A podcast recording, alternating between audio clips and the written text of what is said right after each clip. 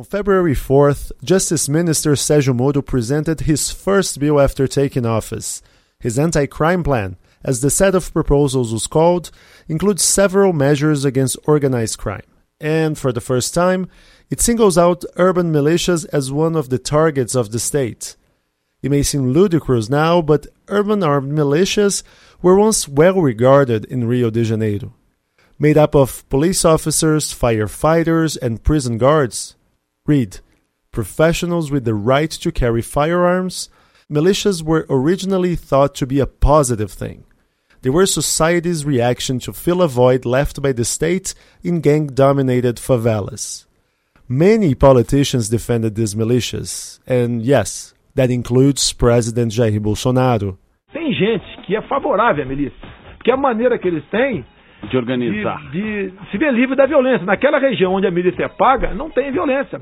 This is him during a radio interview explaining that in militia controlled areas, citizens are safe. Reality, though, is much more complex.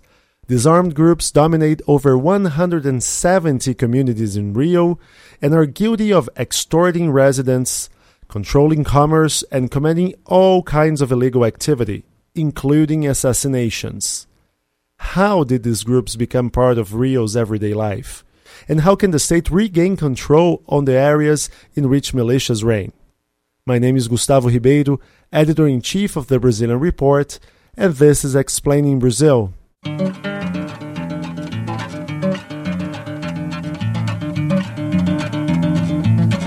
Before discussing Rio's armed militias, let's first define what they are exactly. According to sociologist Ignacio Cano, one of the biggest authorities in the field, five things define a textbook militia from Rio de Janeiro.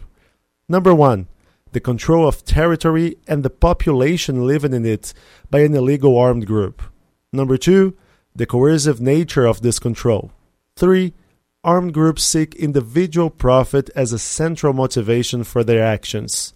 Number four, the participation of agents of the state like we've mentioned, police officers, firefighters, prison guards, or even elected officials.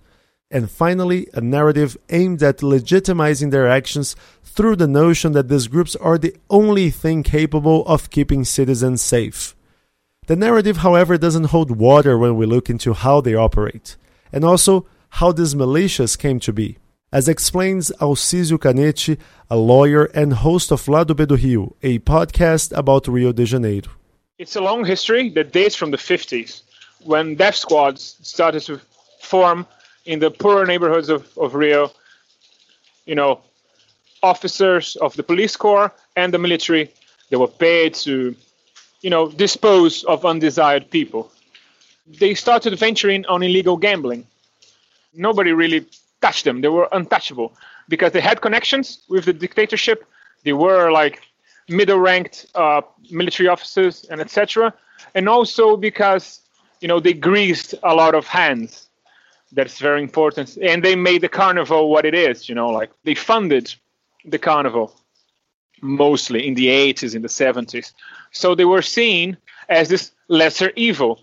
So uh, being the lesser evil they were, they started to, you know, venture in other capitalist activities. They realized that protection was a very good one. But what exactly do these militias protect citizens from? Well, they say it's from drug traffickers, but residents are buying protection from the very militias who are charging them. Once a militia takes control of a territory, its leaders typically branch out, reaching for other sources of revenue. They started to control every activity that the state wouldn't provide, like public transportation. Oh, you don't get public transportation. We're going to have private transportation for you.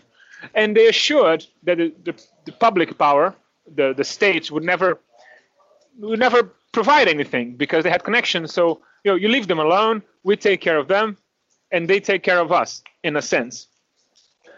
Uh, but the you know the, the big boom of the militia power in Rio is probably 15 to 20 years uh, old.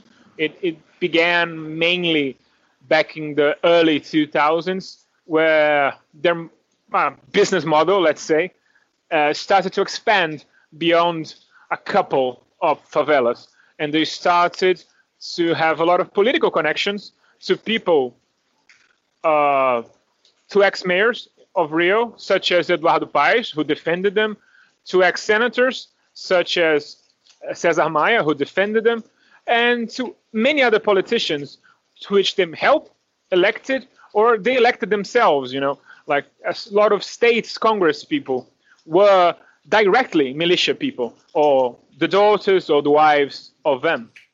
If you live in a militia dominated area, you are completely aware that everything goes through them. They monopolize services such as illegal cable TV, internet, furniture, transportation, water, and gas. Nothing is sold without their blessing and without their getting their cut. And as the state remained absent, militias grew in power. Many would form alliances with the same drug cartels they were supposed to be fighting, and others began selling drugs themselves. The drug traffickers have a very, very simple structure, right?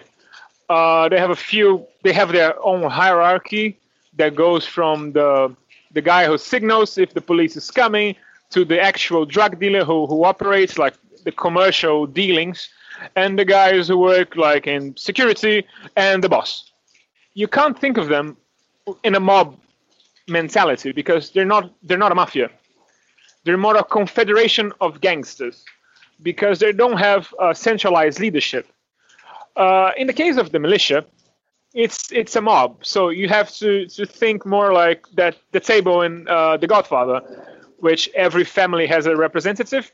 They work together in the same objectives, even though they have a lot of internal strife. Recently, real estate became the most profitable activity for militias, as explains Alba Zaluar, a researcher of urban violence. Militias, they underwent a process by which they became more businesslike, more well organized. After dealing with a small local business, they started a bigger enterprise that was linked to what is called grilagem in Brazil.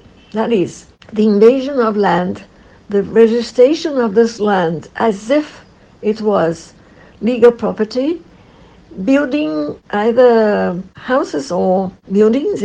This was an enormous and very lucrative business that took place in the areas of the city where land was not properly registered. There, there was a lot of informality in real estate dealings, transactions in this area. It's called the uh, West Zone. A decade ago, militia members would be featured in many photos with politicians. They even ran for office and used their strength and influence on their home turf to gather votes for city council and state congress.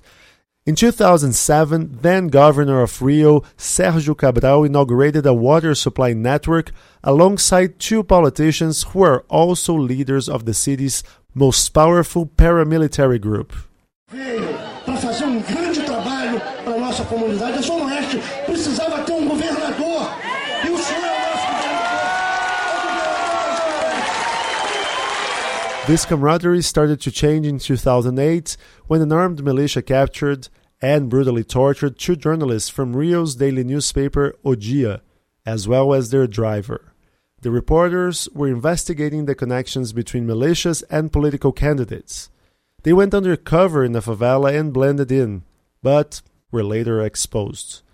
Their case was portrayed in the movie Elite Squad 2, which portrays the militia problem in Rio de Janeiro. Acaba com ela então, depois limpa a bagunça. Tira a roupa! Tira a roupa! After that, over 1,100 militiamen were put behind bars, including 219 police officers and one state congressman. In 2008, Rio State Congress concluded a hearings committee that investigated the operation of urban militias. The committee, presided over by State Congressman Marcelo Freixo, ended up indicting over 250 people. But little has been done to curb militia's power in Rio. Over the entire year of 2018, Rio was under federal intervention, with the army operating as law enforcement. Curiously, no militia controlled area was targeted. Some police investigations they are successful in arresting foot soldiers, essentially. But you know, to solve this problem in a more comprehensive way, you have to focus on getting these people out of the uniforms. You have to sack a lot of police officers, you have to sack a lot of firefighters, you have to sack a lot of people. It's very unpopular in a state that's riddled with crime to sack, let's say, 10,000 police officers. So no one wants to take the political hit of doing so. During the 2016 municipal election in Rio de Janeiro, militias were connected to at least five politically motivated murders. And from Rio Oldest Militia, formed in the community of Rio das Pedras in the west portion of the city, we have the birth of the Office of Crime, arguably the deadliest and most secretive death squad in Rio de Janeiro. They are pointed out as being the assassins of Rio City Councilwoman Marielle Franco on March 14, 2018. It wasn't an ordinary murder. It was an attempt to silence a voice. Every time we mentioned the word militia, we could sense real hesitation. People lowered their voices. Some were even wary of saying the word militia, afraid that their neighbours might belong to one of the gangs that are growing in the shadows of a city struggling with debt and abandoned by authorities. Two women link Senator Flávio Bolsonaro, the president's eldest son, to the office of crime. For years, he employed the wife and mother of a former police captain accused of being one of the heads of the death squad. Faced with the accusations, Flávio Bolsonaro denied any wrongdoing and said he's the victim of a smear campaign. But we must remember that he and his father have supported militias and death squads in the past. Enquanto o Estado tiver coragem para adotar a pena de morte, esse grupo de extermínio, no meu entender, são muito bem-vindos. E se não tiver espaço na Bahia, pode ir para o Rio de Janeiro. Se depender de mim, terão todo o apoio. Previously little known outside of Rio de Janeiro, the problem of urban militias has become a national talking point. Recent developments have shown people around the country just how desperate the situation is in Rio. The investigations into the assassination of Marielle Franco and the money laundering accusations against Flávio Bolsonaro could well provide us more information on exactly how far this illegal power structure goes. And here at the Brazilian Report, we will be following both cases closely. Eu portava equipamento que nem a polícia tem. Segurança máxima do lado, arsenal muito pesado e o bloco mais afiado. Exército fardado de Lacoste, ponta a ponta na favela que desafiou a morte para vencer a miséria. E aí. If you like this podcast, please rate us on whatever platform you use for listening to podcasts. It helps us a lot. And take a look at our website. It's Brazilian.report. Every day we have new content about Brazilian politics, finance, and society. We've also got exclusive newsletter services if you want to be briefed about what's going on in Brazil before starting your day.